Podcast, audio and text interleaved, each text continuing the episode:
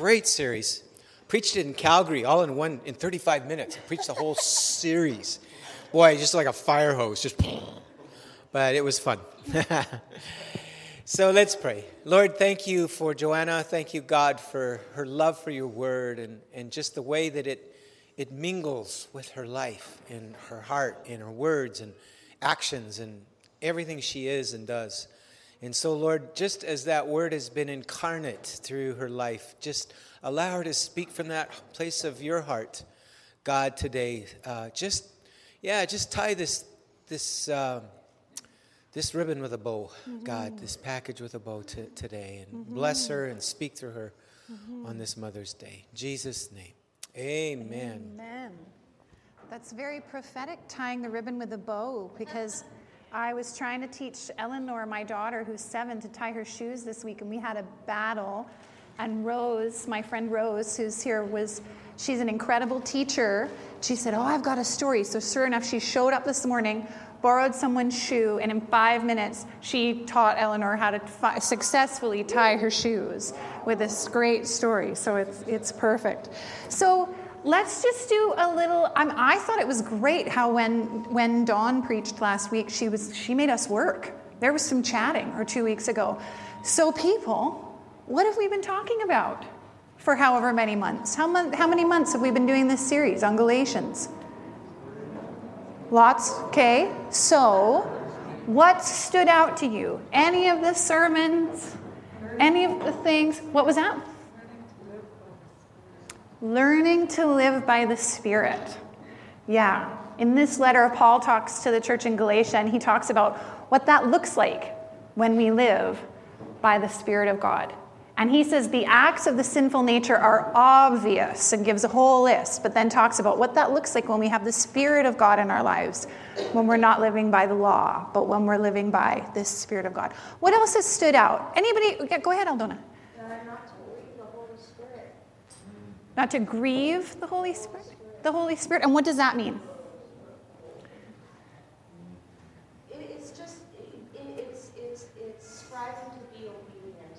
Okay, so striving to be obedient to what you feel the Holy Spirit is sent, pushing, moving you to? Not taking God's grace for granted. Not taking God's grace for granted. That's great.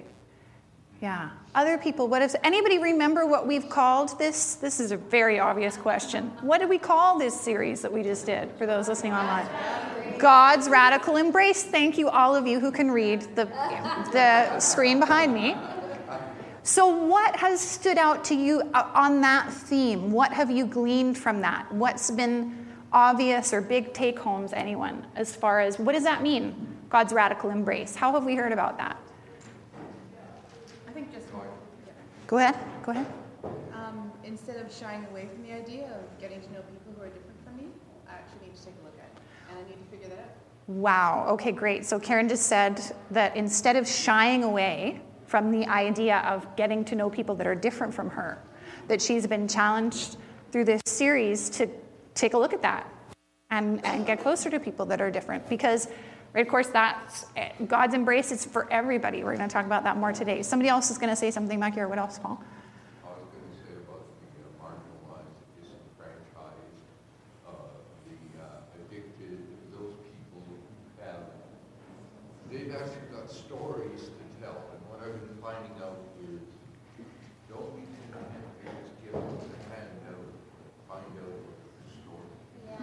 Yeah. That's amazing. So, Paul was just talking about people who are on the margins, people that it might be easy to ignore or pass by, to not just give a handout, but that to remember everybody has a story, right? We've all got a story. And that's been something that's been weaved through this whole year, I feel like, for our church, just that power of story, that everybody has a story, and that everybody's story matters and that it's going on.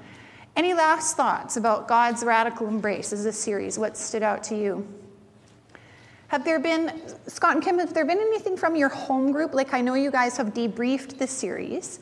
Have there been big things? Sorry, I didn't prepare you in advance for this, but have there been big things that have stood out as a group that you can think of that have really come up in your conversations from the series? If not right now, don't worry about it. But can't talk. Still eating snack. Can't talk. Still catching up. Okay, totally great. That's fine. I thought about emailing you this week. I never got to. Yeah, okay, good. Sharing a meal and I think just even embracing the people in our group. Yeah, That there's people like, I'm getting to know and Kathleen at a different level. yeah. And getting to know Corey and, you know, Anne Marie and just even Kenny feeling comfortable enough to share. So Yeah. I think just even having that embrace within our group. So just really practically walking that out, what it looks like to get to know people and get to know each other's stories. So we're on the final chapter today, final verses of the final chapter today. And so this is Paul signing off this letter. So he's been writing this letter, there's some key themes, and he wraps it up in the most incredible way. I was profoundly impacted this week in the midst. I had some really big deadlines in our family this week, like ones that you would normally have one and that would take over your whole week. We had one of those every day this week. So God's grace was really, really on me as I prepped this sermon. And just through a little snippet of conversation somewhere else, I went, Oh, yeah, I think I heard that Timothy Keller did a series on Galatians or a sermon on Galatians. And I just Googled this passage and Timothy Keller, who is a pastor at a church in New York, and started listening to this sermon. And I just, honestly, I. I just got saved all over again this week. Really, I just have just, I'm so in awe of being a follower of Jesus again. And I just thought, you know, I had a couple hours and I thought, okay, I'm just going to listen to this thing while I'm just having a bath because I can't even think about doing the sermon prep at the end of this day. And by the end of the sermon, I came in, I came into the bedroom and said to Wade, wait, there's this thing, and I just heard it, and I have to tell you this thing. So it's incredible. So Keller, I am just going to say, anything good that you're going to hear today is going to be the Holy Spirit and Timothy Keller and my some theater training I had some point to be able to translate those two things to you this week. So um, hallelujah for God doing our homework for us, huh? Uh, so he he beautifully says that in this sermon, in this passage we're to read, that Paul puts an ocean in a thimble that in this tiny little bit, he's, he manages to just sum up what we've been saying all along. So I'm going to go ahead and read this so that those people who are listening online to our podcast will be able to hear the reading. So we're reading from the New Living Translation of the book of Galatians, Paul's letter to the Galatians, and it's chapter 6, verses 11 to 18. Paul's final advice. In big capital letters, the first sentence says, Notice what large letters I use as I write these closing words in my own handwriting. Those who are trying to force you to be circumcised want to look good to others. They don't want to be persecuted for teaching that the cross of Christ alone can save. And even those who advocate circumcision don't keep the whole law themselves. They only want you to be circumcised so they can boast about it and claim you as their disciples. As for me, may I never boast about anything except the cross of our Lord Jesus Christ. Because of that cross, my interest in this world has been crucified and the world's interest in me has also died. It doesn't matter whether we have been circumcised or not. What counts is whether we've been transformed into a new creation. May God's peace and mercy be upon all of you who live by this principle. They are the new people of God. From now on, don't let anyone trouble me with these things, for I bear on my body the scars that show I belong to Jesus. Dear brothers and sisters, may the grace of our Lord Jesus Christ be with your spirit. Amen. So that is the end of the letter. So, that little final bit. So, those of you who have not been with us and are not familiar with this letter, the reason why Paul would sign off a letter to someone writing about circumcision just seems so random, but it's been a really big theme. and, uh, and so, we're going to, uh, the, the, the general gist of this is that um, Paul basically, mm, let me go backwards. What we're going to do today when we unpack this is we're going to talk about three things, a la Timothy Keller's suggestions, is that we're going to talk about the central understanding and importance of the cross. That it's central to everything we do and everything we think as followers of Jesus. It needs to be. And if it's not, it needs to be. And the second thing we're going to talk about is how do we know if we understand the cross? And there's a bit of a test to help us figure that out. And the third thing is how do we turn the cross or our understanding of the cross into something that actually changes our lives? It's a power that changes our lives. So, those are the things that we're going to talk about. And I'll, I'll refer to the circumcision thing again in a minute. I'll explain if that doesn't make any sense. It seems like a very strange way to end a letter, but all will make sense in a minute. So, if we go to start the very first bit with him writing in the capital letters, uh, that's a very, um, uh, a very reasonable thing. That Paul could have signed off that letter. I think it's on maybe on the next slide if it comes up, just referring that. Okay, so the reason why he's saying, look at these large letters, there's two reasons. One could be there's lots of evidence in uh, Paul's letters that he had some sort of affliction and some sort of problem with his eyes. So it could have been just a very practical thing that he needed to write in big, huge letters in order to see what he was writing. It's also could have been like how people use cap locks today, caps lock, and you have to say to them, please stop writing in caps lock. It sounds like you're yelling. Paul, it could be that Paul was like, if you've paid attention to nothing, notice this last bit right here, because I'm going to tell you again the stuff I've been telling you all along, and I really need you to listen.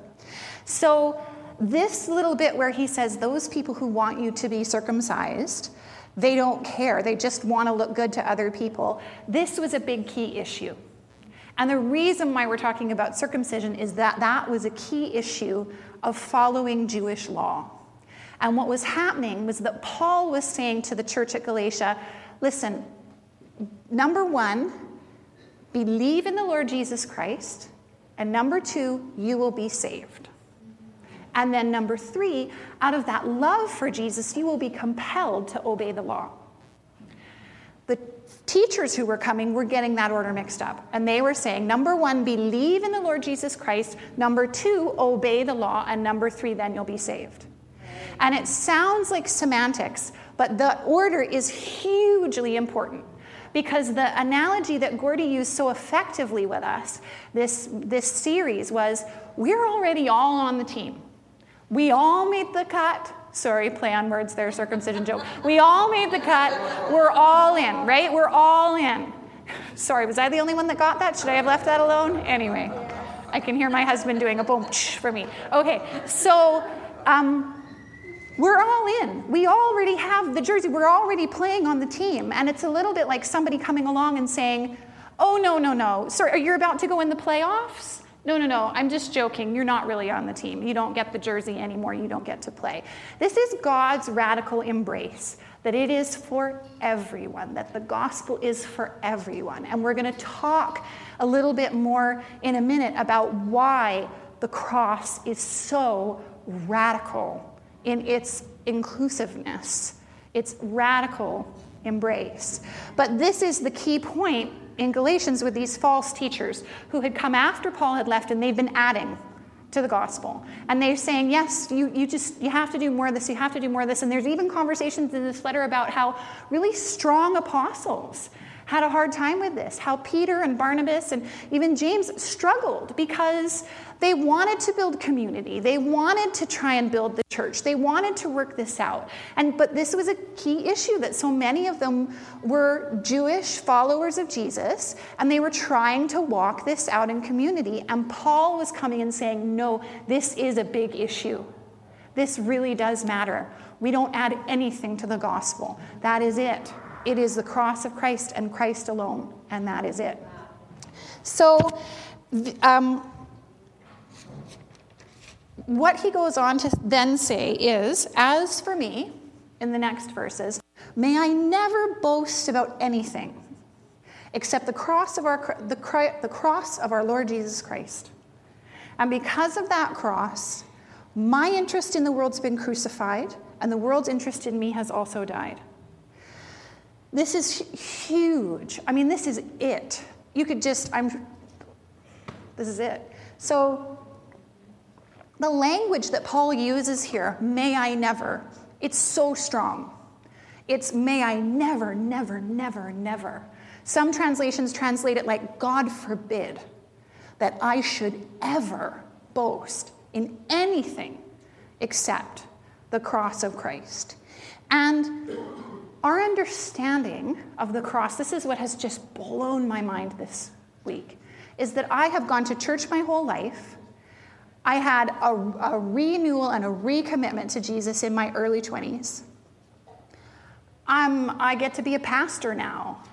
And I still this week went, oh, wow, I still haven't fully got this. I've still been missing this. This, I still have not got this. That Jesus said himself that the cross and him coming to die was the most important thing about him. Not how he lived, not him being a good moral teacher, not him telling a whole bunch of stories. And there's in Matthew 16, when Jesus said to his disciples, Who do you say that I am? Jesus said, You are the Messiah, right? The one who's come to rescue us. You're the Messiah, the Son of living God. And Jesus said, You're blessed, Peter. You know, heaven revealed this to you. And he goes on to commend Peter. You are the rock. You, I'm going to I'm going to build my church. The gates of hell will not prevail. I'm going to give you. So commends him to the highest degree. And then he warns his disciples and says, Don't tell anybody I'm the Messiah. And then began to outline for them how he had come to die. So this is all in Matthew 16. So he's come to die. And Peter took him aside and began to reprimand him and say, Don't, don't, don't, don't say this.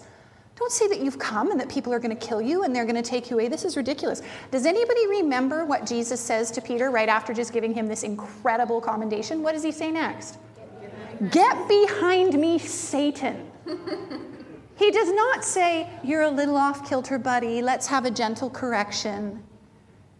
He's like, You are the rock. On you, I'm going to build my church. The gates of hell will not prevail. P.S. You are Satan. if you miss this point, right? He says, I have come to die. So, this is what he says. If you want to be my follower, you have to turn from your selfish ways. And you have to take up your cross and follow me. And in case we don't understand that, like I'm trying to work on defining Christianese terms more, which is why I asked Aldo and I said, Tell me what you mean by da da da da da. We use this phrase in Christendom a lot take up your cross. What does that mean? Well, Jesus defined it right here. This is what he said. Taking up your cross means you don't hang on to your own life anymore. You don't hang on to all the stuff that you think you deserve, that are your rights, that you want to have, that is your own, all the stuff you have to hang on to. He says, if you try to hang on to your life, you will lose it. But if you give up your life for my sake, you will save it. And what do you benefit if you gain the whole world but you lose your own soul? Is anything worth more than your soul? And there are so many things that I am busy trying to hang on to all the time, especially my pride. Holy this has gotten me this week. All the things I think I need or that I think I have a right to. We'll talk more about this in a minute, but I just think, and then this is what Jesus said For the Son of Man will come with his angels in the glory of his Father and will judge all people according to their deeds. And I tell you the truth, some standing here right now will not die before they see the Son of Man. This is why communion is important. We have all different faiths who are who might even be missing, or different streams of, of Christendom that might even be missing the central importance of the cross, but they're still celebrating communion. I mean, Jesus said, Remember this, right? Remember my death. Remember my death. Remember the cross. And um, Keller in his sermon says, that at the end of John, and we just read this as a church a week ago or two weeks ago, where the end of John, I don't know if you remember that gospel, he says, and there were so many more stories about Jesus, it could have filled a whole book.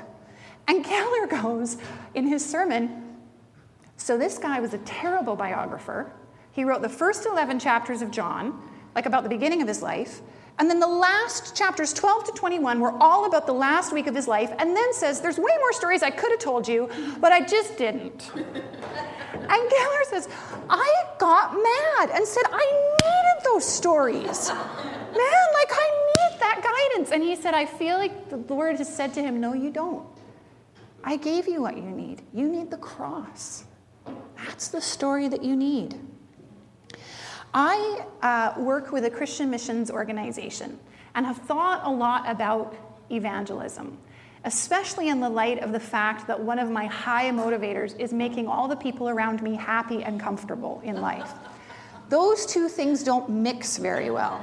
So I have struggled for years as to how you do evangelism or share the gospel when I'm worried about making people uncomfortable or offending them it just doesn't really mix. It doesn't really mesh. And I realized this week that I have, I mean, I've shifted my perspective on evangelism because I believe I've grown and matured. And I believe that it's right that I've grown and matured from when I was a very young Christian and I used to sit in panic on the bus that if I did not tell the person next to me about the gospel that they were going to hell and it was all on me and I couldn't get the words out of my mouth and I was dying inside because I couldn't speak.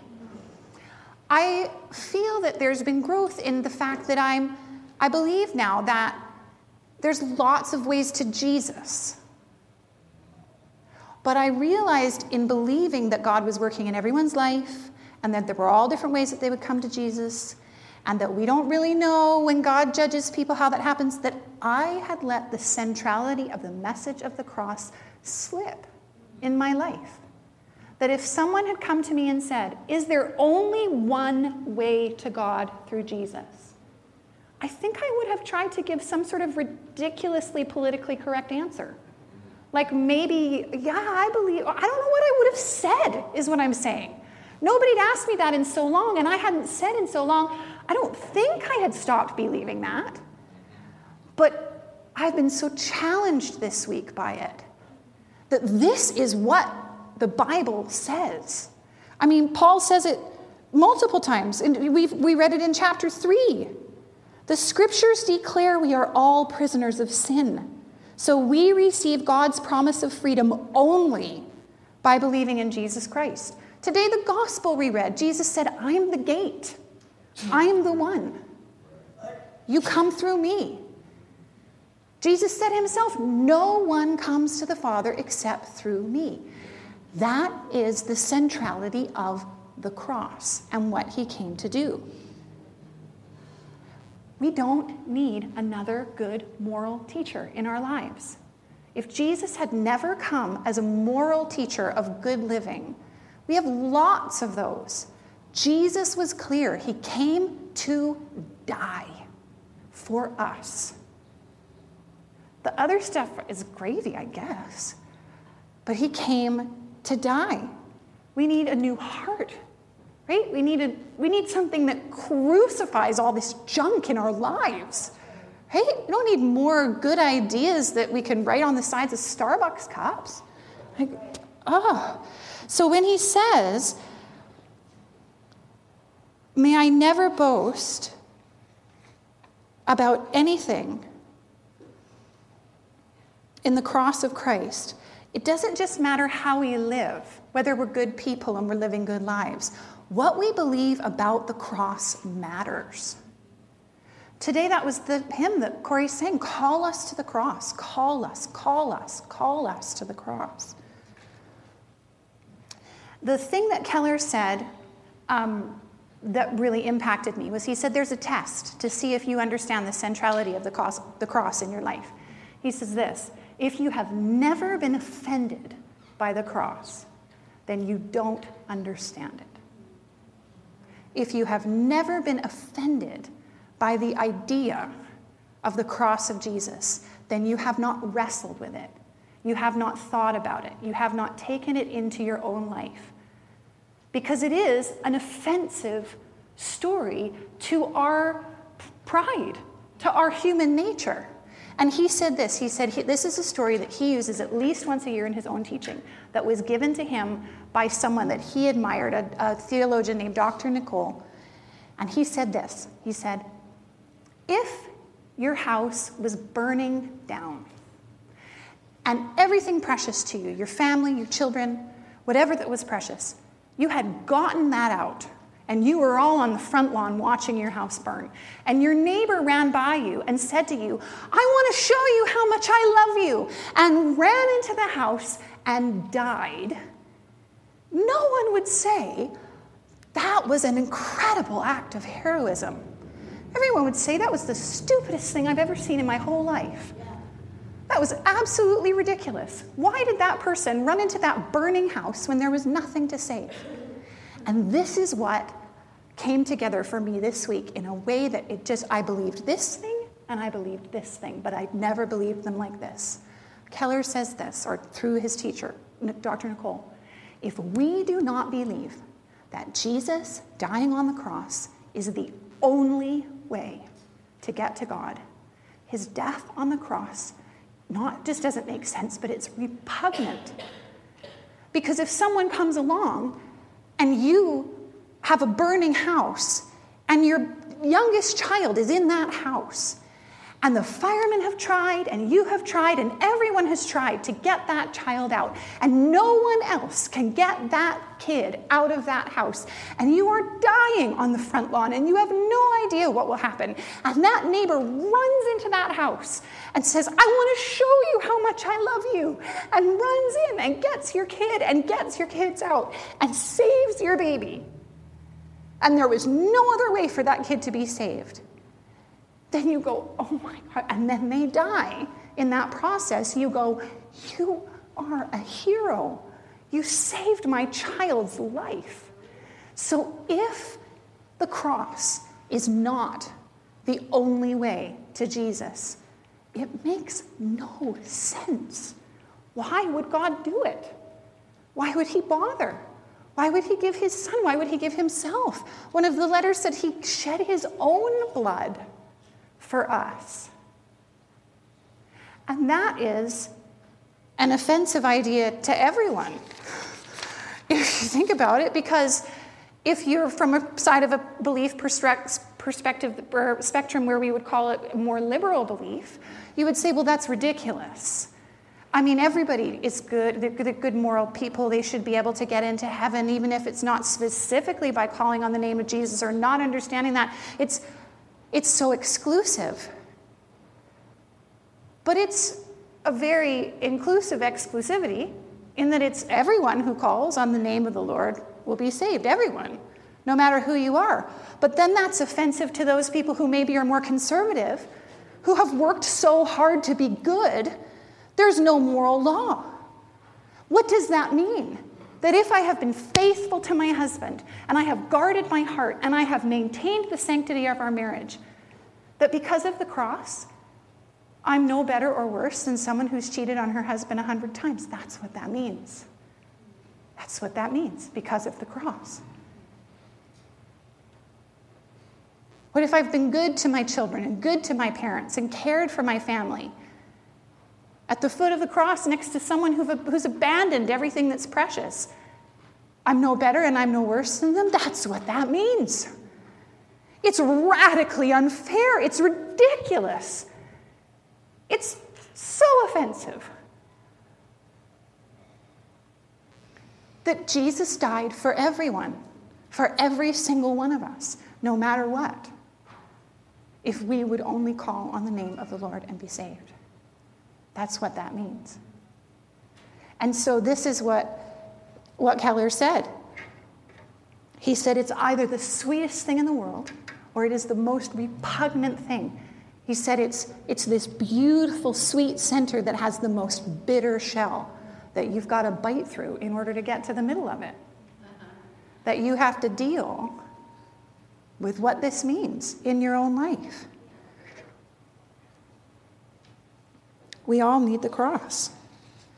So when he says, May I never boast about anything except the cross of the Christ of our Lord Jesus Christ, my interest in the world's been crucified, and the world's interest in me has also died. It, it means that not that the world's dead. You can go on to the next slide, I think, Peter. It doesn't mean the world's dead, it means the world's dead to me. So if we really believe this, it means that there isn't anything that gets us anymore because I'm not hanging on to anything except the cross of Christ. So I'm not taking pride in anything else except the fact that I'm saved by Jesus. I'm kind of skipping ahead a little bit, but this is this is what Jesus was saying when he says you have to if you want to be my follower, you have to turn from your selfish ways. It's about selfishness. Right? You have to turn from your selfish ways, take up your cross and follow me. This is what um, Keller says. Let me just see if I'm in the same place.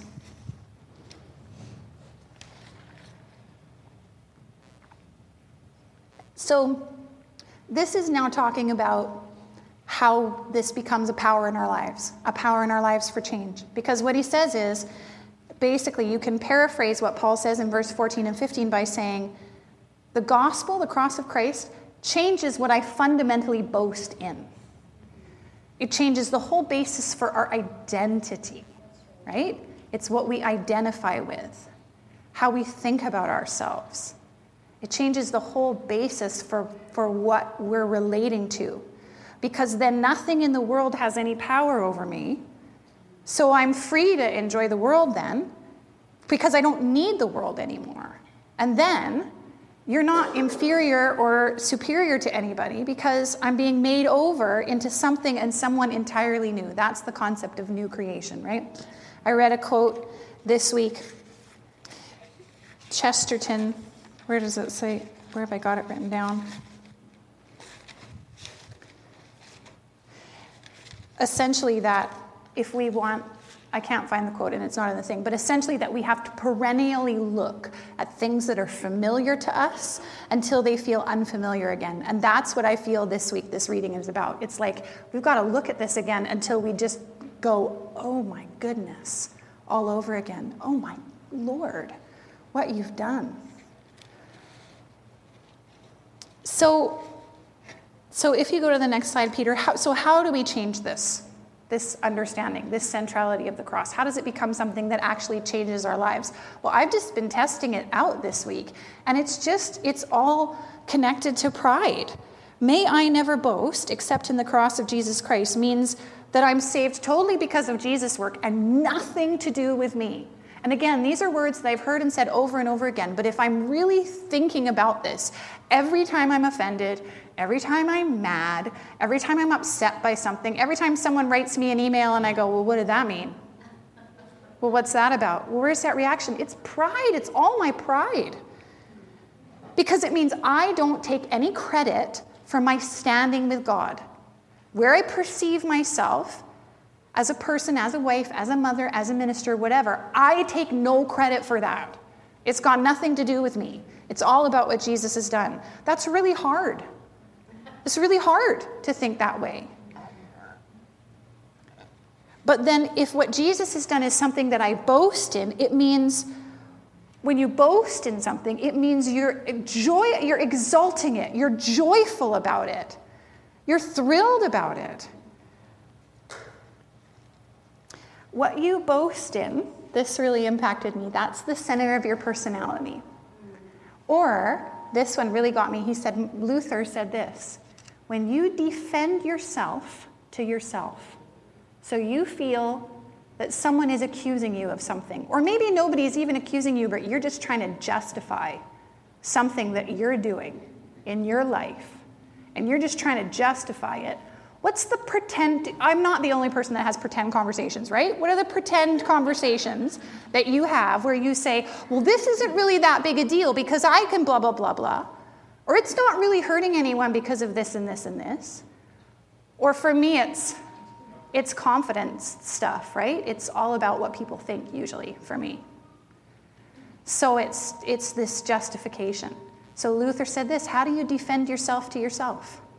That's what you boast in. That's your identity.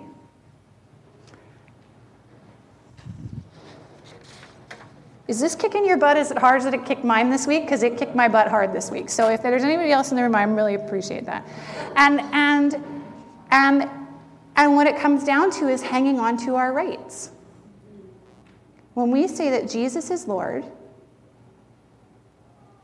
we are what? If someone is our Lord, what are we? Slaves. What rights do slaves have? None. None. Zero. None. None. We've given up our rights when we've become followers of Jesus. We have no rights. None. Zero. Everything is a gift, and we have a right to nothing. But the trouble is, is that that sometimes becomes a perception of all about everything that we can give up, all about what we're giving up, all about what we're not allowed to do. But that's the, we're missing the point. It's all about what God wants to give us. Oh, how He loves us. Oh, how He loves us. Oh, how He loves us. I mean, Keller said, I heard Keller this week said, it's not important how you live. The most important thing is what you think about the cross. But then I read a quote by Lewis, C.S. Lewis, who said, The most important thing is not what you think about God, but what God thinks about you. and if we spend more time meditating on how God loves us and how he thinks about us, then that's the most important thing. That's tied to my beautiful friend Ann Voskamp, who's just getting me through motherhood with young kids right now with about gratitude, right? When we start noticing all of the gifts in our lives, all of the graces in our lives, we become overwhelmed. And this morning, we were driving to church with my girls. Their, their best buddies don't know Jesus. They want them to know Jesus so much. And I've been called to account because I'm so worried about offending them. This week, I just said to Gordy, I can't believe that I've been counseling my kids more about how to be polite when their passion is that their friends would just know Jesus. I need to shut up and let my kids invite their friends to know Jesus. They said, Oh, I wish they'd come to church. I said, I know. I said, guys, this teaching I've been preparing this week, I just am so in awe of Jesus. And my seven year old, she goes, Oh, I know. He's just the best. We can never stop thanking him. We can never thank him enough. I was like, what did you just say? You're right. We can never stop thanking him. We could never thank him enough. We could never thank him enough. So that power comes in our lives because if we're boasting in nothing but Jesus, then theoretically nothing should get us down, right? Because we're not offended. If our pride isn't attached to anything except Jesus, well, we have nothing to take offense again. It's very great theoretically, I can tell you. I've been working on this for a week so far. But, but we need to wrestle with this. We need to wrestle with this. So, how do we do this? So, we have to intellectually glory in it first. We have to intellectually wrestle with this. You have to think about this first. Okay, so this test, if I've never really been offended by this before, if I've never thought about this, then we wrestle in it. But then we personally glory in what is it that if we, we said, you know, that this, without this thing, what good am I? All of us, I think, in our human nature, if I didn't have this, what would I be? Some of it's our job, some of it is our spouse, some of it is our ministry, some of it is our children. I tell you, on Mother's Day, it is hard for me to tell you that my children are not my glory.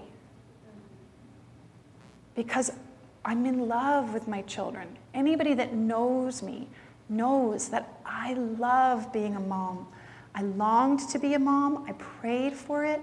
I asked God for it. We went through a season of waiting to be parents that was hard, and God refined it. I learn constantly. I mean, honestly, there's some days where I just think, if only I could just hang out with my kids. And I'm so blessed because I know that's not the case for all moms. And it doesn't mean that I'm that we're I mean this let's not play the mom comparison game. If I just said something you're, you're like, shoot, I don't really like hanging out with my kids. Who cares? Whatever. For me, that's it.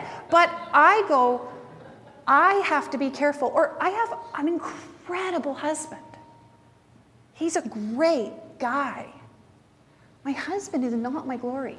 My children are not my glory. My ministry is not my glory. I work really, really hard trying to make people happy a lot. Now, most of the time, I think my motivation is okay. It's usually pretty good in wanting to serve God because of it. And I love to do things for Jesus. I love it when there's times that it is poured out just for Him.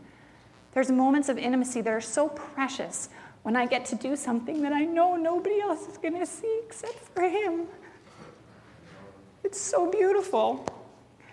But I still struggle a lot. Man, I wonder when I'm going to get over this. I thought I had it nailed at 25. Here I am at 41. I'm still not done with what people think about me. Uh, man, this is a good one for fear of man. If you are really working on not caring about it and boasting only in the cross of Christ, this is it. But Paul says, verse 15, it doesn't matter whether or not we've been circumcised. What counts is whether or not we've been transformed into a new creation. Don't breeze over that. Those are Christian easy words that we say all the time. Think about what that means. You know? Come here, come here into the backyard. There's a totally new creation out here that no one has ever seen before. Your expectations would be so high. You'd be like, What do you mean it's a new creation? Like nothing I'd ever seen before? Yeah, it's an entirely new creation. That's what it says. That's the promise for us. A totally new creation.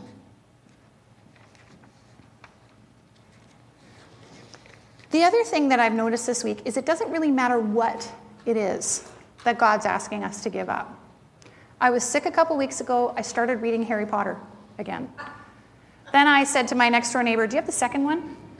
Yes, I do. Do you have the third one? And then any of you who know Lynn O'Hara know that she is the most generous person in the world. And she was like, came home one day and went, Look what I found for you at a secondhand store. And she bought me every single one except one. And I was like, Oh, this is awesome. So anytime I've been stressed out, I'm like, Oh, I'm just going to go read some more Harry Potter. Read these Harry Potter books. Do you know what I found? I'd be doing stuff and I'd be like, I just want to go back and read Harry Potter. I just want to stop what I'm doing so I can stop thinking about what's going on in my own life so I can just read this book. And this week we had so much stuff going on, and the Holy Spirit said to me very clearly, no Harry Potter this week. I'm halfway through Goblet of Fire, people. Voldemort is trying to kill Harry again. And all joking aside, I actually, at the beginning of the week, was like, okay, fine. But then I started to create some space and I kept thinking, maybe now. And I just felt like the Holy Spirit was like, no, no, and I had a conversation with a really good friend this week, and we were talking about this in that it doesn't matter what it is in our life. If there's anything that has a hold on it where you can't give it up, God wants that. Anything. Anything. Anyone who wants to be my follower You have to give up your selfish ways. Take up your cross and follow me. Because if you try to hang on to your own life, you're going to lose it. But if you give up your life for my sake, you're going to save it. Because what does it benefit if you gain the whole world, but you lose your own soul?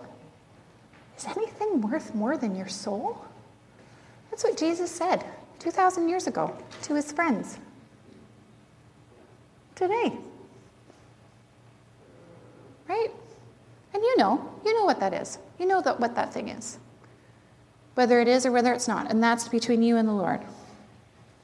And so Paul goes on in verse 11 and he says, May God's peace and mercy be on all who live by this new principle. In other versions, is its rule. They're the new people of God. In other translations, saying the new Israel of God. So, all these promises, all these things that are about circumcision and rules and laws, he's saying, if we live by this rule, where we're glorying in the cross of Christ, you have every new promise. Every new gift is given to you. You are the new people. You're the new Israel of God. And then I love this. He says, Don't let anybody trouble me with these things.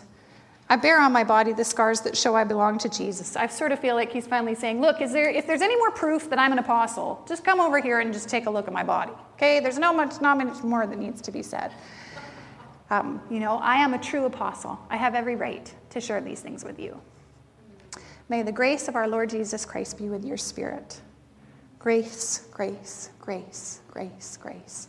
That's what this letter is about. Amazing grace. Everybody gets to play. This radical embrace. We're all a part of it. So, and then he says, Amen. Amen, Paul, Amen, and Amen. So, so the question is, as we finish today, is what do you boast in? If you can go to the reflection questions on the next one, Peter, what do you boast in? We all boast in something. How do you defend yourself to yourself? What's that root of your identity? Does anything have a hold on you that if Jesus said to you today, I want you to give that up? And it can be like watching a show, or maybe it's deeper. Maybe it's something that you know. Secondly, this impacts us as far as our community goes. So if something has a hold on you, or how others are impacting you, it, it changes our di- dynamics of our relationships. So if we're really not boasting in anything at the cross, that has a huge thing to do with our offenses and our rights, how we perceive that we should be treated by other people. And you know, again, I just have been very, I, have been very appreciative of Wade this week. I just had a few really difficult interactions with people, particularly where something was emailed to me, and then I was sitting in front of the computer going, do I say this or do I say this? And he's so good. You know, he's like, well, do you want to be right or do you want to be happy? Like, what's the point? Like, why do you want to say, this thing that you just wrote so offended me. Who cares? The point of the interaction is that you want to do this, right, in this relationship. So don't write about how offended you are. Who cares? It's great. I've just done that. I've just a couple times I've been like, I'm gonna write this thing. Now I'm gonna delete the thing about how offended I am and just write the fact of what I'm trying to say.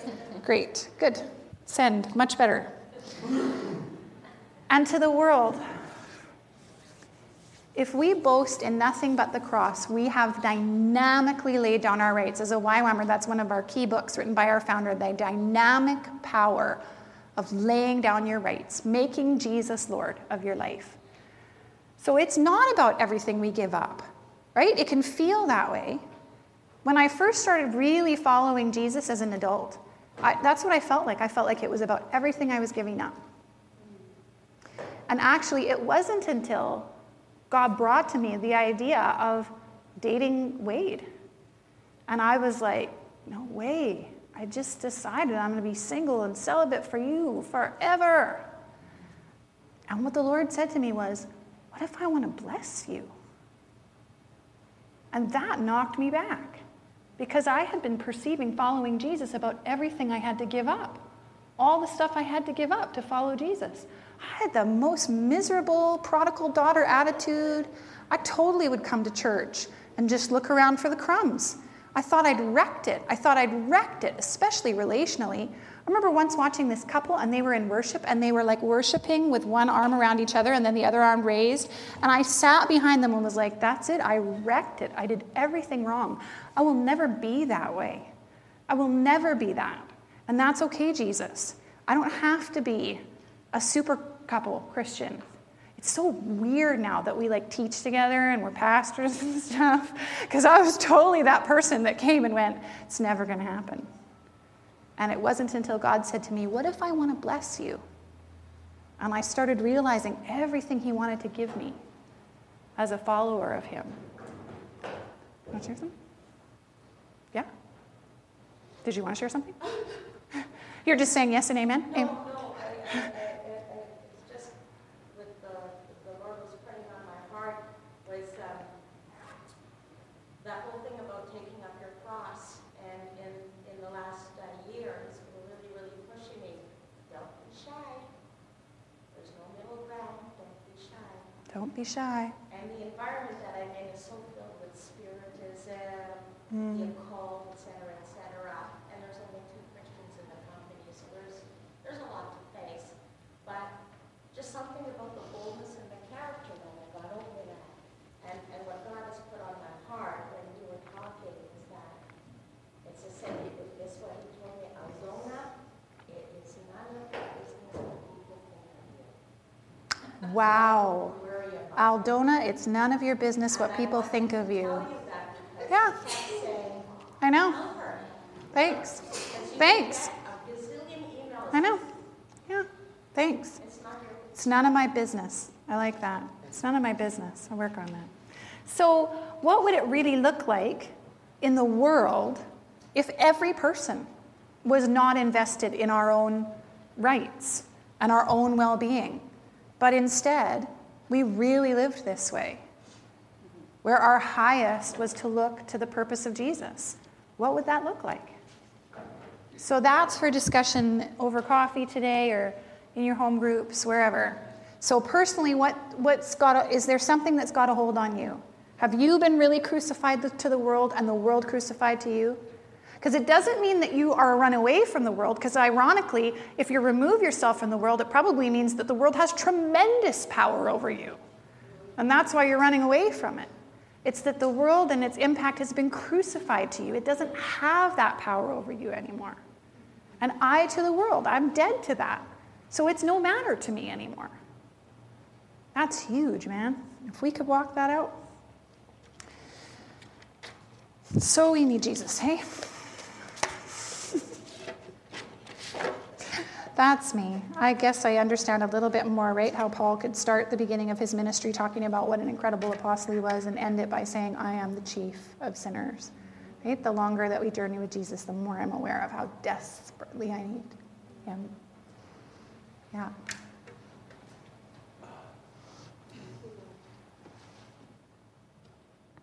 I think one way to phrase that first question would be Does whatever that issue is, does it have you or do you have it? Whether it's That's a good way to say money or whatever it is. And related to the second question, uh, we've talked about this before. The biggest social problem in Vancouver is isolation. And my sense is that the Lord is putting his finger on things that have us, that are isolating us from him and from one another. And so, come, Holy Spirit, just shed your light on those things because they are what blocks us. These things are, are substitutes for intimacy, they're substitutes for those connections. And, and this information age is so un- overwhelming. I mean, I, I think about 20, 30 years ago, if somebody wanted to get a hold of me, you know, they'd phone me. Or write you a letter. Yeah, write me a letter mm-hmm. or come and visit me. Mm-hmm. But now, I, I'm just thinking people around the world have instant access to me right now. And so your discernment, even in how to relate and, and respond and be intimate, like I, I'm almost ready to trash email because it just, I just can't keep up. Mm-hmm. And there's, and I know a bunch of people who are waiting for me to respond, and I, I, the, I'm just getting farther and farther behind. So it's really, we're really needing the Holy Spirit, the Spirit of counsel and wisdom. And hmm. Jesus said at the end of his ministry, Father, I've glorified you on the earth, and I've finished what you told me to do. And I was thinking, all his disciples are running in every direction, scattering, frayed. And his, his church looks like a total shambles and mess. Yeah. And he said, he I says, I'm done. finished. I finished what you told me to do. So you and I only need to do what the Father's doing. That's it. That's be And- obedient, right?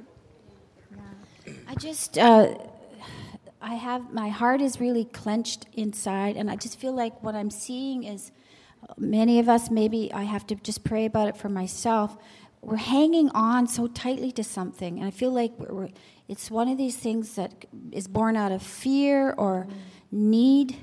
Oh, yeah. And when we hang on, all of a sudden we, we, we it's not Jesus, and we're hanging on, and we look up, and it, it's like a we're pulling something that if we keep hanging on so tightly, it comes on us and it's smothering us and it's suffocating us. Mm-hmm. What is that? What is it that we're hanging on to? I mean, years ago it was bitterness and anger for me. And I almost died in that bitterness and anger. And and learning how to let go. Right? What is that? I think Joanna talked about identity. What is it mm-hmm. that keeps us? Is it mm-hmm. Or even feeling like I feel that God's been dealing with me and my finances in that way. Yeah. When do I feel like I've got to grab for something because it's not going to be given to me? And that's what he's identifying is not even dollar amounts, not even what am I spending here or there, but what am I gra- what am I grabbing at? What am I feeling like if I don't get this, I'm, I've got to grab this now because I mean, S- So it could Yeah. be a panic. Do you Yeah. guys, if anybody feels that panic, that's the enemy. yeah, I was just talking to Francis earlier about how it says we have to resist the devil and he will flee. We have to fight the fight of faith. We can't just be passive. Otherwise, the enemy just comes and he tries to take possession of us. yeah, Maybe that's, I that's I'm not a Pentecostal, so I don't apologize for that. I'm a charismatic Catholic, but I think we have to learn up to push back, push back the enemy who's trying to suffocate us. Yeah. Whether it's fear of not having provision, it's fear of not having a job, we don't have a career, we have nobody to advocate for us. But Christ is here. And Pastor Dave, this time, last time in Calgary, said, You know, Jesus hears your prayer. Enemy is trying to suffocate us, to keep us shut up. Let's just pray. Let's just see. I feel like sometimes our church, what we're hanging on to is we, we're trying to make it happen. We're turning into this social justice community. We're going to do the good works for God. You know, we need Jesus. We're not going to do it. It's going to be the Holy Spirit. It's not us that lives, but Christ that lives in us. We're not going to be able to whip up all the money, you know, for 10 more years of Chili Wagon. We had a miracle last Sunday. And I don't even know. i am curious. Who is that person that gave that $6,000? I want to know that person. I want to go and hug them. But you know what? I'm believing that was the Holy Spirit through them. Mm-hmm, that's right. And it's going to be the Holy Spirit again. Let's release the power of the Holy Spirit Yeah. for whatever we're hanging on to. I don't know if you have a thought, but I loved when Dawn, when you shared the other week, at the end she said, you know what, we just think everybody needs prayer all the time. So we just try and make sure that nobody leaves without praying for each other. So I think every, I mean, I think if you're alive and drawing breath and you're human, there is something here today that has a hold on you because if you're not Jesus, I think this message applies to you. Sorry. I just think if you're not Jesus, this message applies to you. There's something that has a hold on you. So I want to encourage you to get with somebody that you trust and pray for each other. It's time for us, we're past time to pick up our kids. Sorry about that. Um, if you don't have somebody you trust, you can come and ask for prayer up the front. But I think let's just, you know, even if it's a short minute, even if it's a one sentence thing, but just pray, let's just pray for each other now. Let's not leave without prayer and just ask for prayer and say, This is the thing. I don't know if I have a hold on this or it has a hold on me. Or maybe you do know. So, anyway, that's that. Yeah, thank you, Joanna. Thank you. Wonderful gift, eh? I felt there was going to be kind of a bow and a ribbon to finish the. Been bows. So special today. Such a sense of God's presence. And thank you for being faithful uh, and obedient. So, as Paul ended the letter, grace. Yeah? The grace of the Lord Jesus be with you all. And Joanna's altar call is if you're not Jesus, come forward. No, uh, just get prayer. So, so If you're not Jesus, you need some prayer. yeah. Yeah. So bless you guys. Awesome.